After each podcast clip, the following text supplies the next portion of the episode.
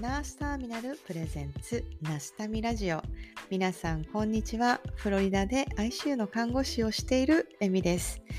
このチャンネルはナースターミナル通称ナスタミのメンバーでもある私エミがコミュニティを通して出会う素敵な人たちとお話をしたり活動を紹介したり感じたことを語っていくそんなチャンネルです、ナスタミラジオ第2回。えー、皆さんお元気でしょうか、えー、私の住むフロリダはですね、ハリケーンが来まして、えー、私の住んでる地域は幸いにも今回は直撃ではなくて、えー、でも大雨と強風とという感じで、えー、公共のね、えーと、お店や、えー、あとは学校なんかもお休みになったんですね。で大体あのハリケーンが来るぞというふうになるとあの天気予報で大体これぐらいの時期何時何時ぐらいに、えーと、上陸するぞっていうのが大体今の天気予報で分かってくるので、まあ、食料を調達してみたりガソリンを入れに行ったりでお家にはあの窓に、えーとシャッターと言われる、まあ、雨戸みたいのを取り付けて、えっ、ー、と、備えたりっていうような作業をするっていうのが、大体9月ぐらいがハリケーンシーズンと言われてますので、毎年、えー、そんなことをして過ごしたりします。で働いてる病院でもですね、ハリケーンシーズン前になると、えー、ハリケーンチーム、A チーム、B チームっていう形で、えー、と振り分けられまして、A チームっていうのはハリケーンが来た時に、えー、もう身動きが取れなくなるんですね。結構あのフロリダというか、まあ、アメリカの道路って日本の道路みたいにこう水はけがよく整備されていませんので、すぐ冠水してしまうんですね。あとはま強風で危ないので自宅待機っていう形になるので、まあ、その A チームっていうのはハリケーンが来ている最中に病院で寝泊まりをして、えっ、ー、と、過ごす、勤務をするという、まあ、そういうのが A チーム。で、B チームっていうのが、ハリケーンが去った後に、えー、だいたい通常運転になったなっていう頃に出勤をしてくるという、まあ、それが B チームっていう形で、まあ、振り分けられまして、まあ、えー、ハリケーンが来ました。えー、隔離隔離というか、まあ、自宅待機あ命令が出ましたってなると、まあ、そのハリケーンチーム A、B というのが、えー、指導するというような、まあ、そんな感じでね、フロリダの医療従事者たちは、えー、過ごすんですね。まあ、結構ね、A チーム好んで、えー、災害手当みたいな感じで、まあ、病院にいる間ね、給料が出るんで、まあ、それ目当てで A チーム好んでやるあのスタッフ結構いるんですけど、なんせね、寝袋とか持って、もう寝泊まりするわけで、私はちょっと病院で寝泊まりするのはちょっとできれば避けたいっていう形で、だいたい B チームを、えー、希望はするんですけれども、そんな感じで過ごしています。えー、そんなフロリダからお届けしている、えー、ナスタミーラジオですが、今回第2回ということで、前回第1回は、えー、ナスタミの運営メンバーの一人、チコさんにお話を聞きましたけれども、今回も、えー、ナスタミの運営メンバーのたくみさんに、えーと、お話を、えー、させていただく機会を設けましたので、その様子をお届けするという形になります。えー、たくみさんは、えっ、と、臨床の看、あの、臨床で看護を、えー、しているとはまた違ったフィールドで、えー、看護師として、えー、活動している方で、とても興味深いお話が、聞くことができて、えー、とても楽しかったです。えー、皆さんもあのその様子、えーと、楽しんでいただけたらなと思います。それでは、Let's get started! Enjoy!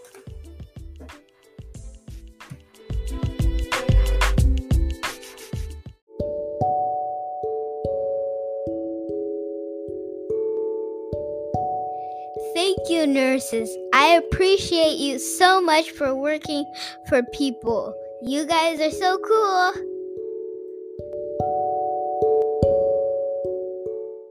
はい。はい。はい、じゃあ、OK たくみさん。今日よろしくお願いします。よろしくお願いします。楽しみにしていました。本当ありがに。とうございます。ね、たくおみさんとあれですて。よね。いえいえいえ。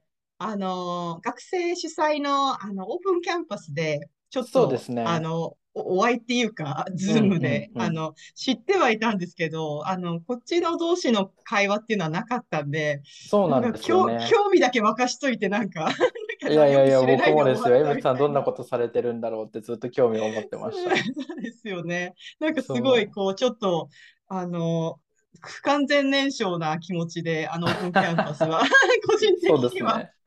終わって、あの、アジジルさんもそうだうんし、うんたくみうん。さんも、それでちょっと知ってはいるんですけど、なんか、同士で話せたらですよね。そう。なんですよね。あれうん。ね、みんなそんな感じみたいで、うんうん。なんか、ラスタミの運営メンバーが5人いるっていうふうに聞いて、で、なうん。か、えっと、ちょっと顔合わせをしたのと、えっと、チコさんとちょっとお話をさせてもらったのとっていうのを合わはい。せると。たくみさんの、皆さんがたくみさんの印象を、なんかたくみさんはね、すごいんだよ ってみんな言う。いやいやいやいやいやあ、いや。頭がいいんだよって口あ、々に言うんですけど、頭は良くないですよ。すごいただ多んだよ、分何をやっ。ているかはよくわからない、伝わりにくいっていう部分があるんだと思いま す。そう。そうみんな口々に言うんで、なんか、ああと思って。で、オープンキャンパスの時も、でもなんか、その、質問に対して私が、なんか、なんかこう、あ、行ったり来たり、なんか、うんなんかうん。伝わってるかな、なんか、なんかよ、意味わかんないこと言っちゃってるかなって思いながら喋ってるところを、たくみさんは結構ね、カテゴリーに分けて、パうパパパっん。て、あの、お話ししてたんで、いやいやいてる意味は、やいや。みんなで言ってる意味はわかるんだなって いやいやいや。そんな、ね、慣れ、な、あの、褒うん。められるの慣れてないんで。あ、慣れてない。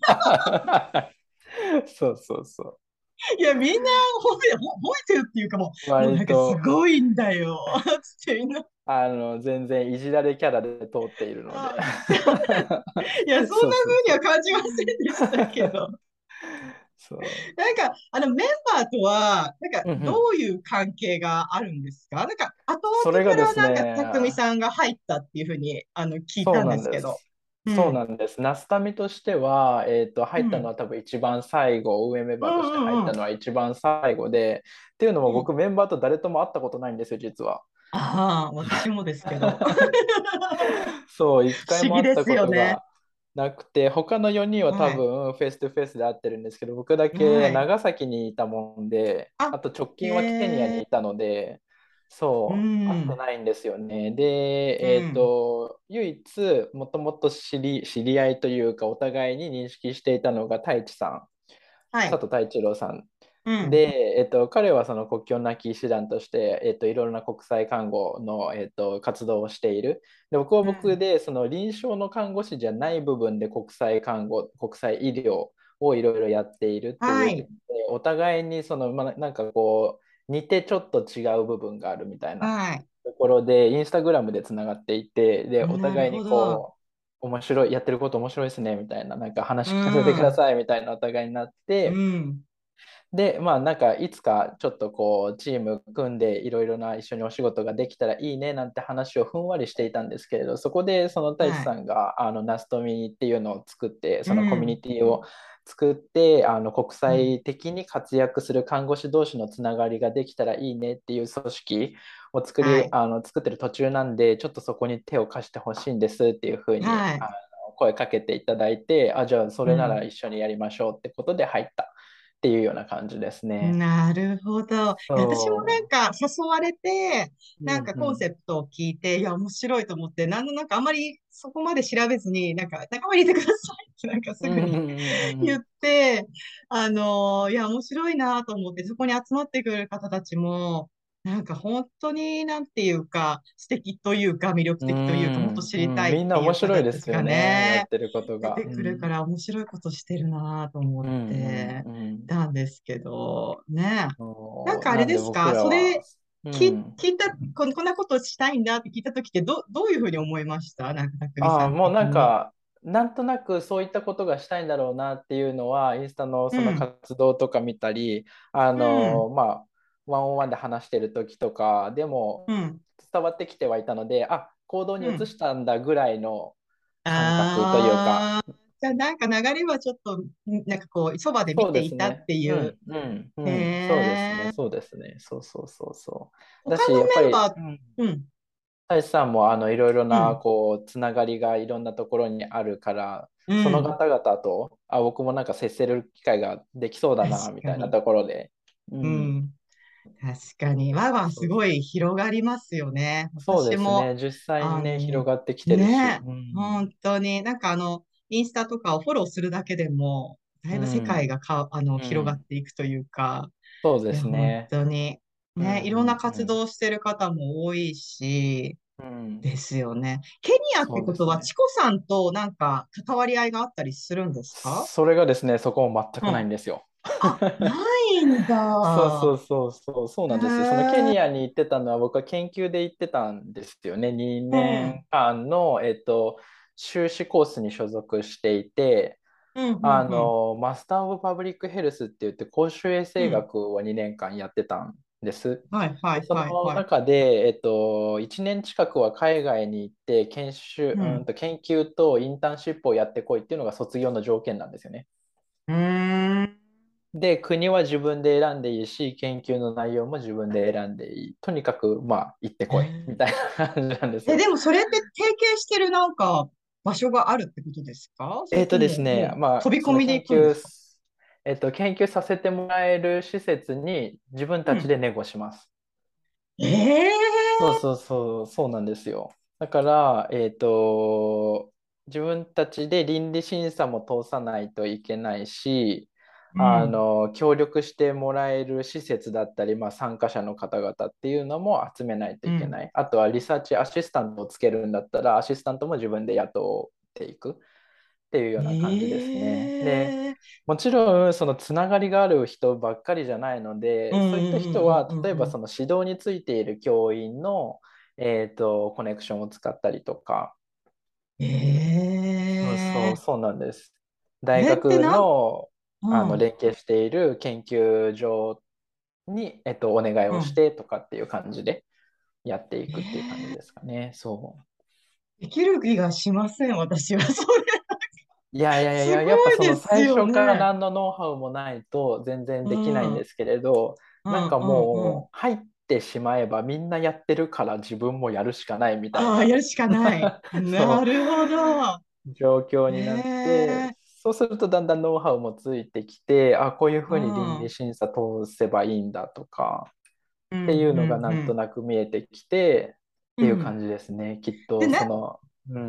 うん、その場所っていうか、それはど、どういうふうに決めたんですか？僕らはですね、そ。の、そう、そこがちょっと難しくて、えっと、いろいうろん、やりたい研究とか、インターンの兼ね合うん、いで全然決めていいんですよね。僕、最初、うフィん、リピンに行って、フィリピンのうん、WHO ウプロっていうのがあるんですけれど、そこでインうん、ターンしたいなと思ってたんで、フィリピン考えてたんですよね。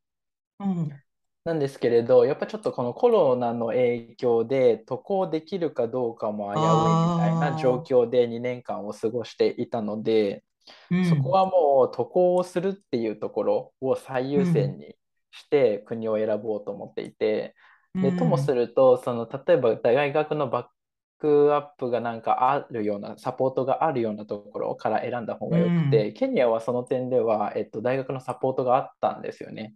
うん、研究施設、現地の研究施設と、えっと、所う属していん。る大学院との連携があったので、そこでまあ、ちょこっとは、うん。サポートがあるってほどでもないけれど、コネクまあ、ションはあるコネクションがある。ここでお願いしますみうたいな感ん。じで、そうそうそう、できたんで、まあ、それだったらケニアで行き、行くかねっていうので、ケへニアでやってたえ。って感じですね。そいや、すごい。なんか、きあの、チコさんとお話しした時も、う。うんうん。私からすると、なんかもう、アフリカに行くしかないって思ったんですっていうのが、え、なんでアフリカなのみたいな。私にはもうなんか、うですよ次ね。どうしてみたいになって。確かに。やっぱそのフィールドでは、ねなんかフィ、フィールドのその感覚っていうのがあるんだろうな、なんて思いつつ、うんなんかその内容的には何だったんですか？そのな、何をこう、はい。研研究していく究というか。うんうん、う僕、んその医療に人々がアクセスできないっていうところに問題意識をちょっと感じていはいて、そう、なんか、それは過去臨床経験してる時にモンゴルに派遣されたことがあったんですけれど、そのモンゴルに行った時に急性期医療を改善、小児の急性期医療を改善してくれっていう案件で行ったんですけれど、行ってみると、その小児のなん、なんだろう、医療の質うん。以前の問題にそもそもその病院に行けない子たちがめちゃくちゃいっぱいいる。あのモンゴルめちゃくちゃ広大なので、その確かに。なんか飛行機とか使って車使ってうん。3日かけてようやく首都のある一定いいクオリティの病院に着きましたみたいな状況、でもその間に死んじゃうよね子供だったらみたいな状況とか、うん。あるいは冬になるとモンゴルってマイナス30度の世界になるんですね実は。極寒なんです。そうするともういくら四駆の車でもあのうん。身動き取れないみたいな状況になって、いやこれいくらその病院の質改善してもよくなくないみたいなところうん。にちょっと、まあ、問題意識がいってあじゃあこれはうん。医療のアクセスをどう改善するかっていうことをちゃんと学びたいなっていうふうに思ってうん。で、えーと、医療アクセスっていうところに興味を持ってうん。公衆衛生学をあの専攻したんですよね。面白い。そうなんです、そうなんです。その、ーそう。ねで、医療アクセスをトピックにして、えっと、ケン、ケニアで研究したっていう感じなんですようね。そうなんか成果が出たんですか？それで。なんかこう、そうね何かを導入したりししてっていう、あれだったんですうんかえっとですね、導入っていうよりは、えっと、僕のそのヘルスアクセスっていうのって、なんかいろいろ分類があって、例えば分かりやすいところで言うと、今言ったような物理的なアクセス、そもそも病院にこう、なんかたどり着けないみたいな、物理的にたどり着けないとか、あるいは文化的にあうん。のアクセスが悪い。例えば、うん。女の子だから医療なんか受ける必要がないって思っている文化の国ってまだやっぱりあって、本当に。信じられないですよね。でも、ある、あるんですよ。そうそうそうえーなんでそう女の子なんですか、その男の子だったら将来大きくなったら稼ぎ頭になるけれど、女の子はそうじゃないから、それでも子だったらそ供の、産むしね、とか思っちゃうんですけど。そうなんですよ。でもやっぱり文化的に、そう、やっぱそういうふうな、ちょっと信じられないんですけれど、その、まあ、うんいわゆるジェンダーイネクオリティみたいなところですよね。そう。の問題があって、その医療アクセスが悪いっていうのがあったり、うんあるいはもう一つ分かりやすいのはファイナンスの部分ですね。お金がないから病院に行けないみたいなところがあって、僕はその、まあ、大きく3つに分類されるのが日本でちょっとポピュラーなヘルスアクセスの分類なんですけれど、そのファイナンスの部分に着目してたんですよね。で、そのお金がないから病院に行けないみたいな。でも実はケニアって、あの医療費無料制度やってるんです。はい。子供に対してす素晴らしいことですよね。あの子供だったら医療無料で受けられるよみたいなことを言っているんですけど、でうんえっと、それをすると何がいいかっていうと WHO はそのうん医療費カバーしているかどうかみたいなところを一つそのヘルスのヘルスアクセスがどれくらいいいかみたいなところの尺度にしてるんですよね。はいはいはいはいはいはい。なんで、まあ、医療費無料にしてると、まあ、うちの国はそのヘルスアクセスいいですよみたいにうんちょっと言えるみたいな。うん。だけど、だけど医療費って実はあのもっともっと深掘って紐解いていくとその薬代とか治療費とか入院費だけじゃなくてそこに行くまでの交通費だったり、うん子供が入院したら付き添いするためにお母さん働けないからその分収入が減っちゃうっていうオポチュニティコストとかそういったのがあるよねっていうところも含めてじゃあどうなのっていうところを調べたっていう感じなんですよね。なるほどね。そうなんです、そうなんです。まあ、そうするとやっぱりそのうん直接的な医療費だけじゃなくて、このうん交通費だったりっていうのがどんどんどんどんうん浮き彫りになってくる？いやー、でもまさに本当そうですね。なんか結構。物理的なあのところとか金銭的なものを援助すればってなるけど、それって長続きしないというか、そうなんですそよ。うね、継続できるためにはっていうふうになってきますよね。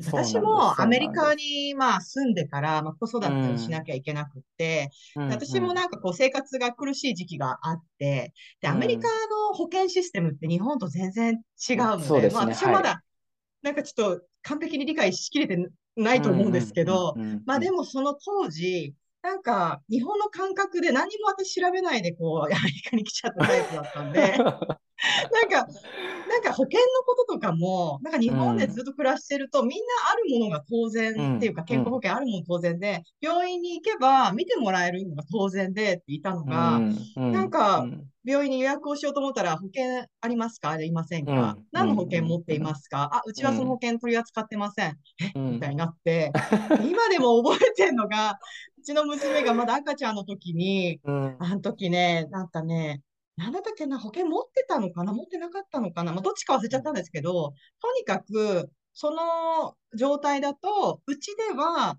その予防接種は受けさせてあげられませんって言われたんですよね。うんそれで、私はもう予防接種を受けさせたいだけなのに、で、なんか、あの、受付のところで、あ、かわいいね、もうすごいかわいいね、とか言ってあやしてきて、あーとか言って、やってるのに、その結果的に、あうちの予防接種、うちは無理ですからってパッて言われて、え、なんかそんなかわいいわーわー言っといて、予防接種一本受けさせてくんないのとかもすごい、なんかすごい、ちょっと睨んでいや、そうですよね。帰ったの覚えてるんですけど、あーその予防接種受けるのに、どうしたらいいのか、か知識がないもんだから、なんかいろんなところに電話するんですけど、アメリカの、多分アメリカに電話したことは、うん。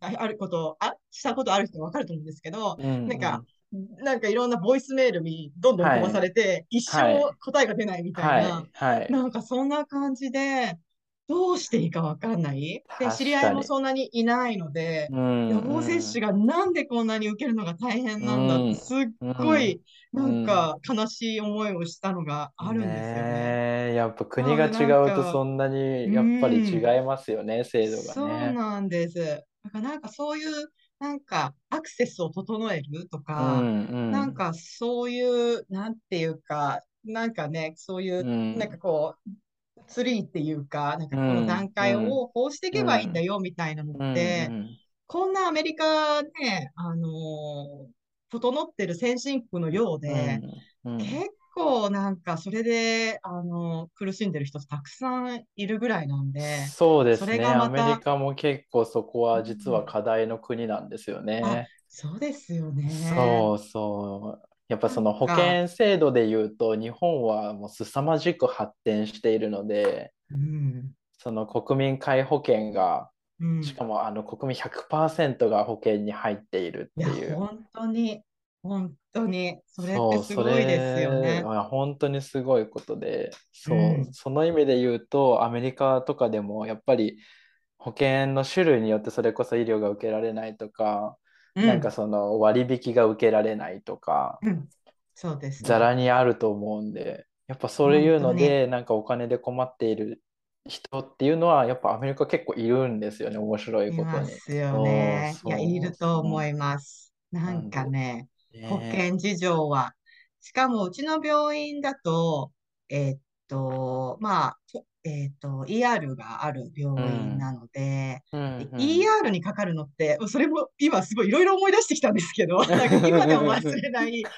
当時私保険、うち保険がなかったんです。あうの、んうんうん仕事がなくて、はい保はい険がなくてっていう時代があって、はいはいで、えっと、ほまあ、仕事がないと、とか低所得者、低所得だと、うんうんえっと、国の保険っていうのが入れるんですね。はいはいあの、ちゃんと申請をすれば。うんで、まあ、いろいろ、まあ、生活保護みたいなのをもらえてっていうのがあるんですけど、うんで、まあ、子供が熱を出しました。ER に行くでしょって私は勝手に思ってて、ER に連れてきました。ER に連れてって、まあ、結局、ああ、まあ、中耳炎じゃない？みたいな感じで終わったんですよね。でそれも、耳ピピってちょっと見て、うんそれだけ。熱測って、解熱剤ちょっと飲まされて、ああ、まあ、インフェクションでしょって言われて、帰って、まあ結局多分それで、でも心配なので、うん。熱すごい高いし、帰ったんですよね。で、まあ、結局、うちは、その、ガバメントのインシュランスを使ってたので、はい自腹はなかったんですけど、一応請求書は来るんですよね。その ER ん請求書みたいな。はい。その ER で待って、耳をちょっとだけ見られて、で、で熱を測って、で、うん。別に薬の処方も、まあ、い一般で売ってる解熱剤でいいよって言われてうん。終わったっていう、そのうん。診断が800ドル、8万円ぐらいしてたんですよね。300請求が。なんじゃこれだって。そうか。で、あ、ER ってこの国ではうん本当に死にそうな時しか行っちゃダメなんだって思ったんですよね、その時。なんですけど、確かにそれはなね。で私は今仕事をして、まあ、保険があってっていうじ、はいはいではい。そういう感覚で生きてるんです。もう死にそうな時にうんうん ER は行こう。うんでまあうんちょっと、まあ、すぐに行かなきゃいけないけどっていうのは、またちょっとアージェントケアっていう、なんかちょっとまだうん。ER の少し、でもはい結構はい。長い間見てくれる。あとは、うん。まあ、お予約をして行くようなクリニックっていう風な感じの、あの、順序になるんですけど、うんうん。でも、今の病院で働き始めて、ER にちょっとお手伝い行ったりとかするんですけど、うんうん。まあ、気軽に ER に来る人たちがいるんですよね。ホームレスだったり、まあはい言ったらあれですけど、低所得者、うん。無職の方々、うん。その方たちはアウトポケット、なんかこう自分、うん。自腹がないから。気軽に来るんですよね、本当に。うんなんか、多分当時の私みたいに ER の使い方を分かってない人たち。うん。でもなんか、それで ER っていつもすっごい忙しいんですよね。なんか本当に。うん。なんかここがい、なんかり、なんだろう、唇のここが切れてて、みたいな。それで来るみたいな。それは ER じゃない。そうそう。いうパターンの人たちが来て、うんでもあれって税金で、その人たちの保険はカバーされているっていう、うんその矛盾が、うん私はなんか働いて、あの、そんなにいい給料もらっていない時期がうんアシスタントナース時代あって、でもタックスは、税金は払わなきゃいけなくてっていう、うん。なんかすっごい矛盾を感じて、なんか、ここ、こっちは気軽に医療を受けられて、私は結構、うん。うんうんもうダメだって時じゃないといかないっていうような生活をしていて、うん。なんかそういうのとかも、本当に矛盾がありますよ確かねに。。そうそうそう、そうなんですよ。でもそれってその国のシステムとか制度とかの部分なんで、なんか別にこう、一般市民がピーチクパーチク言ってどうにかなるものじゃないじゃないですか。そうですよそうね。そうなんですよ。なんかそこがちょっと歯がゆいなっていうふうに思なう部分でど、そじゃあその研究をした後に、うん何かアプローチみたいのってなんかできたんですか？その、う。えっとですね、今まだできてはいなくって、ただ、えっと、修士論文を書いたので、その論文をもとに一回学会発表するのと、その学会については国内、日本国内での発表なんですけれど、もう一つは、うん。えっと、ジャーナルに投稿しようとしていて、あの、WHO ビュレテンっていう、なんかそのリサーチを、えっと、投稿できるジャーナルが一つあるんですけれど、そこに投稿をしようと、えっと、今、編集中っていう感じですね。なるほどね。そうそうそうそうなんですよ。白い。この話しすぎると多分ずっとし、し続けそうな感じなんですけど、ラスト、いやーラストビの話をちょっと戻し、戻さそうですね、そうですね、そうしましょうつ、か。いす、いい面。白い。すごく面白いです。そうそうえー、じゃあ、あと残りのメンバー、たけさんとヤンヤンさんうんうんはとはうんつながりはなんかあるんですか？もともとは全然なかったんですよね。でもそのナスタミを運営していく上で、か彼らものすごいんですよ。まうた。んまだインタビューされてないですか？そうなんです。ヤンヤンさんとは顔合わせを一回させてもらって、はいはなんい。か、あの、謎が深まったんです。私の中で。そう、僕もなんか人に説明できるぐらい知ってるかっていうとうん。そうじゃないんですけれど、凄さは分かっていて、うん。その、要はこのナスタミみたいなコミュニティっていかにこう人に知ってもらうかみたいな部分がうん。結構影響するところがあるじゃないですか。そうで、それでインスタを運用しているんですけれど、インスタのなんかそのフォロワーを集めていく、うん。そのプロフェッショナルたちなんですよね、彼らは。そうですよなんかね。そう。現代でもそれってやっぱりうん。ちょっといろいろ運営とか、こうはいはい。企業を大きくしていく上ではうん。結構必須っていううか、ん、そうなんですよ。ね、本当に。そう、それを彼らはなんか、ひょいひょいとこなして、あの他の団え体が何年もかかるところを2、3ヶ月でやってしまうみたいなところがあるので、なんかか彼らも看護師なんですけれど、本当に看護師なの？みたいな、あ、わかります。わかります。スキだに。からそうあの、運営側5人いるんです。で、うんじゃあ、うん。ちょっとなんか、あの、どんな方々か知らないで、あ知らないので、ちょっと SNS とかやってたりするんですか？って言って、一応、うんうんあの、アカウントとかを、はいはいはいはい。まあ、インスタ中心に教えてもらって、まあ、見るじゃないですか。うんなんかうんそうですね。あの二方に関しては、こうなんかちょっとちち違う次元にいたっていうか。そうそうそうそうそうそうそうなんですよ看護。師の人なのかなどうなのかなみたいな。ねえ、もう SE と呼んだ方がいいんじゃないかぐらいのエンジニアリング系なんじゃないかっていう。確かにそう。本当ですね。でも心強いですよね。あの、本当にあの運営そうメンバーにそういう方がいるとそう任せられなんですよて。ね。そううんそうそう。なんで、そうまあ、運営的に言うと、その2人がその SNS の運用をしてくれていて、太一さんは太一さんで、その、まあ、あの、国境なき医師団として各国にいろいろ臨床家としてやっている。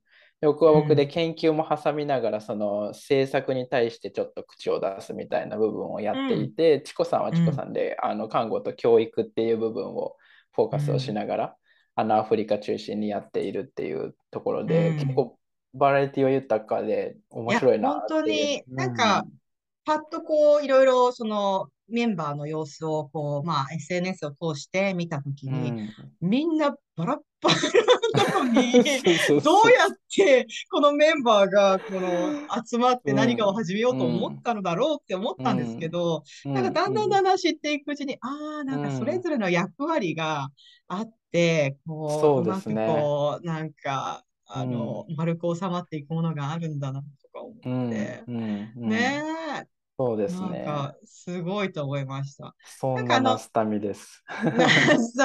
本当になんか私もそうだったんですけど、なんかこう多分メンバーのね、あの集まってきてる、僕あのいろんな国で働いてる日本人ナースたちも、なんかその運営メンバーのことを結構知らないっていうか、うん誰、うんどんな人なのかなってよく知らないので、うんでうんちょっと興味が湧いたって感じだったんですけど。確かにそのうちなんか運営メンバーのことを紹介するようなところを出してみてもいいかもしれないですね。そうですよね。なんか、うんうんうんしかも、こうやってお話をさせてもらうと、うんまあ、なんか面白いっていうか、みんな、なんかいろんなことやってうて、んなんか、うん、そう。あとは、たけしさんとヤンヤンさんが来週お話しする予定なんですけどう、んどんな感じなのかななんて思って楽しみです。うん僕もようやく最近埼玉に引っ越してきたんですよ。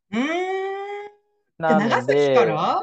そう長崎から埼玉に引っ越してきたんですよ。あ、それは遠かったですね。まあ、もともと僕、神奈川の出身で、あの、うん臨床やってた時も東京でずっと臨床やってたので、あの、うんこっちに住むことうんうんに関しては全然問題ではないんですけれど、まあ、やっぱちょっとうんうんうん移動とか引っ越しとか娘を抱えながらっていうのはなかなかあちょっしかもお、お子さんいるんですよね。お子さんちっちゃかったですよね、まだ。と2 2歳歳。の娘が大変でした。めちゃくちゃ可愛いですよ、でも。あ、でも、引っ越しは、あうの、ん車で来たんです、僕ら。長崎から 埼玉まで、そう、車でずーっととことことことこ、それこそ走って、えーそう。私も同じような経験がありますが。ああそうでねでもいいですね。いや、私も、そう、ちょうど娘が2歳、上の娘が2歳ぐらいの時に、テキサスからフロリダまで、とことこっていうか、ね楽走でしたけど、私は。それ、めちゃくちゃすごいですよ。そんな長崎、埼玉間どころじゃないですよね。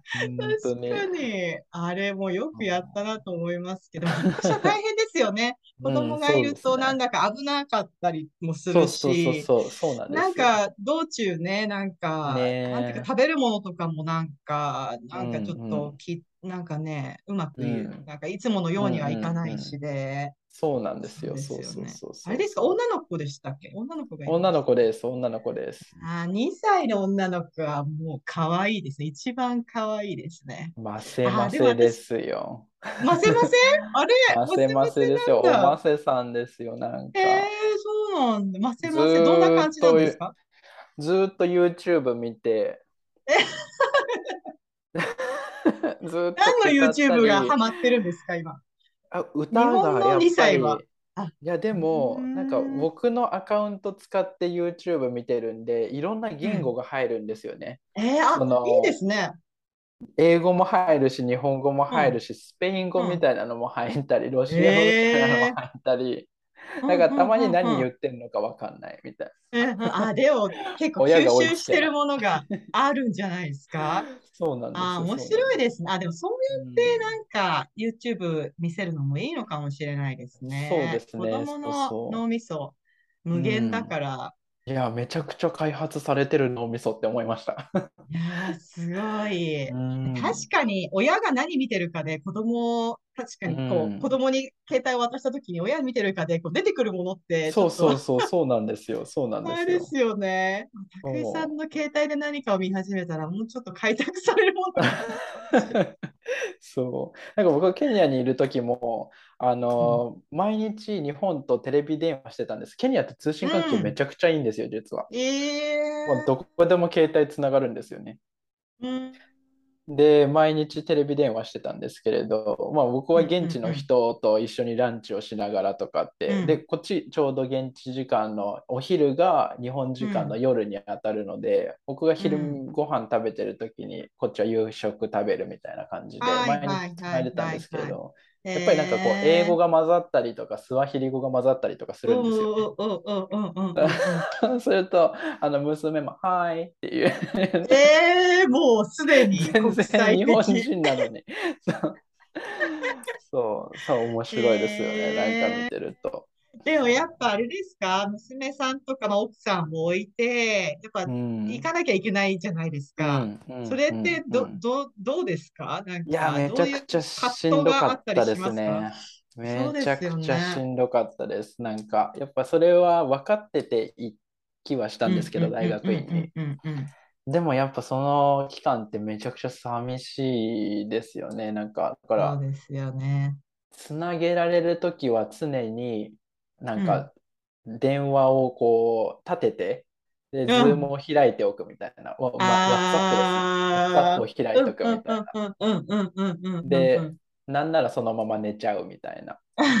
こととかも全然ありました。え。ー、そうそうそう。一番可愛い時期だしね。やっぱ子供、うん。私も子育てしながら、いや、すごい大変な時期があって、もうちょっと一人にしてくれみたいな時とか、正直あるけれども、うんでもやっぱなんかちょっと余裕が出たりすると、やっぱうん。子供と過ごせる時間って一生の中で意外に少なかったりするじゃないですか。そうですよね。そうですよね。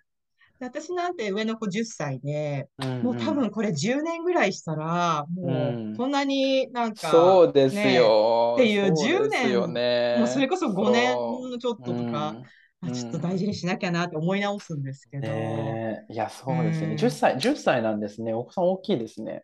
上は10人いる歳いらっしゃで、るんでしたっけ？はい。そうです。上は10歳、下は6歳です。2人とも女の子です、うんうちも。学校とかってどうしてるんですか？そのなんか、うん。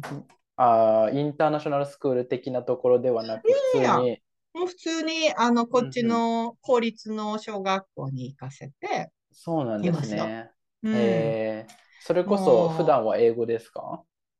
ねえ、日本語にしたいんですけど、日本語ね、喋れます？うーん、なんかだんだんなくなってきちゃってます。なんかああ、ね、そうなんだ。そう、特に上の子の時は、私も主うんうん。婦してた時期が長かったんで、なんかいろいろねはいはい、ひらがな教えたりとか、それこそ夏は2ヶ月ぐらい、あの、日本に帰って、うん、で、あの、日本の小学校、あの、こっちではいはい。夏休み入るのが早いんで、日本の小学う校にちょっと1ヶ月ぐらい通わせたりとかんうん。できたんですけど、なのうんで、すごいそこでバーって吸収して、えっと、うん日本語も書いたりとか、喋ったりも上手にできてたんですけど、やっぱコロナの後から全然帰れてなくって、確かに。うん。そう。で、だんだんだんだん、やっぱり、こっちも根気よくやんないと、ああいうの消えていくんですよね、言語って。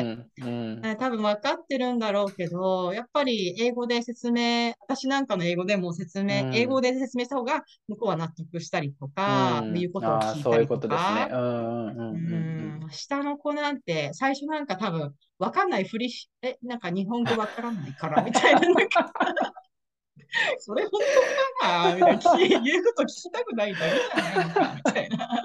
かわいい。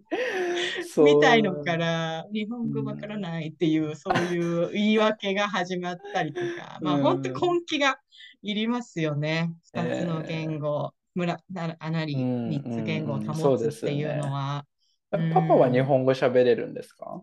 いや喋れないですね。ああ、そうななんだ。そっか、うん確かにそれは難しいですよね。教えようと思っても難。しいです。ね話し相手がいないとね。そうなんですよね。うんで日本の、うんえっと、テレビをでもお家では入れてたりして、なるほど。うんなんかね、あるんですよね。そういうの、あの、日本の、それこそフジテレビとか、うんうんうんうん日テレとかが入る、まあそういうサービスがあって、まあそれをある程度つけっぱなしにしたりとかして、まあ耳は、うんまあ慣れてはいるんですけど、やっぱうん発するっていうのは、うん、なかな確かやらないとできなくて、やっぱうん日本にやっぱ行くのが一番いいんす。ですよね。うん、なんか確かに。なるほど。それが、うん、コロナになってからは行けてないので。じゃああれですね、ね YouTube ですね、やっぱり。YouTube ね。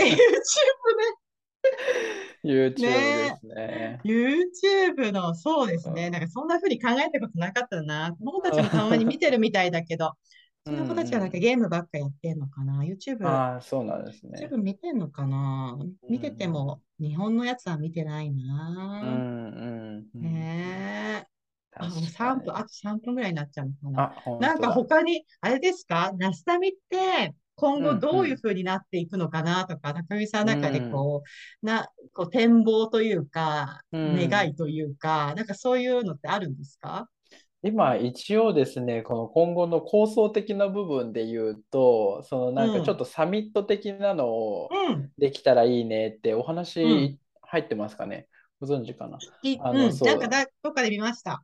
そうそうそう、やろう、やろうとしていて、それを5月ぐらいにやできたらいいねっていうことで、えっと、企画をしているんですけれど、まあなんか学会ほど固くもなく、うん、ただのコミュニティでつながってるだけっていうわけでもなく、そのなんか例えば各国の知見とかをシェアできたりとか、この国ではこういう文化がその医療に影響してるよねとか、あこのそれこそ医療制度がどうだよねみたいなところをシェアできるような場っていうのを設けられたらいいねっていうのでちょっとー企画をしていて。ね。そう、それを、まあ、持ちかけてくれたのは太一さんなんですけれど、僕もそれ、うん。あ、すごく素敵だなと思っていて、うん。多分そのアメリカの看護師っていうと、アメリカの看護師の中のコミュニティとかはあるかもしれないですけれど、そのか国をまたいでっていうつながりってもしかしたら、うん。あ薄い？あっても、なかなかその現実をこうシェアするほどには密ではないとかっていう時にうんうんうんうんうんまあそういったなんか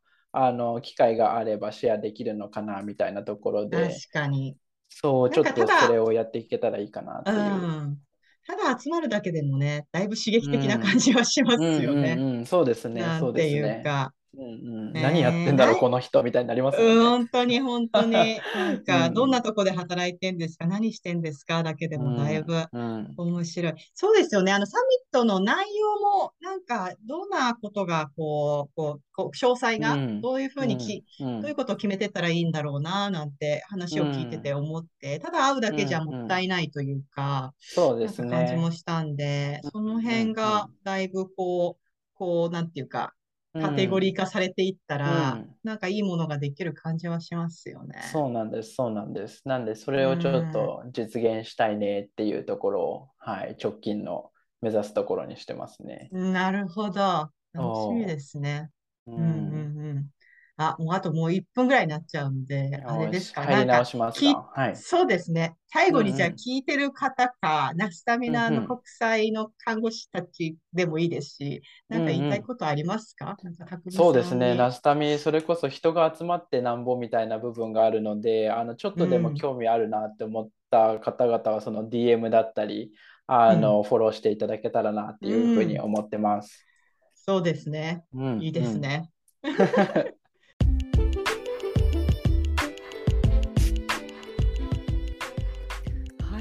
皆さん、たくみさん、いかがだったでしょうか？えーとてもあの興味深いお話聞けて、私はとても嬉しかったです。えーまた臨床ともまた違った視点で、えー医療というものに携わる、えーその様子がとってもお話を聞いていて興味深かったですしもっと知りたいななんて思いながらお話ししていました。えー、たくみさんは、えー海外でそして海外から来た看護師に向けて研修などを担当した経験もある方です。えー教育について、えちょっとお話をその後させてもらったりもしていますのでその様子も、え今後お伝えできればいいななんて思っています。なんかね、とても家族思いで、えー娘さんのことがとても大好きな良いパパというのがにじみ出ている感じで、えーとても素敵な方でした。はい。それでは今回のナスタミラジオはここまでです。皆さん次回まで元気に過ごしてくださいね。それでは See you next time. Bye!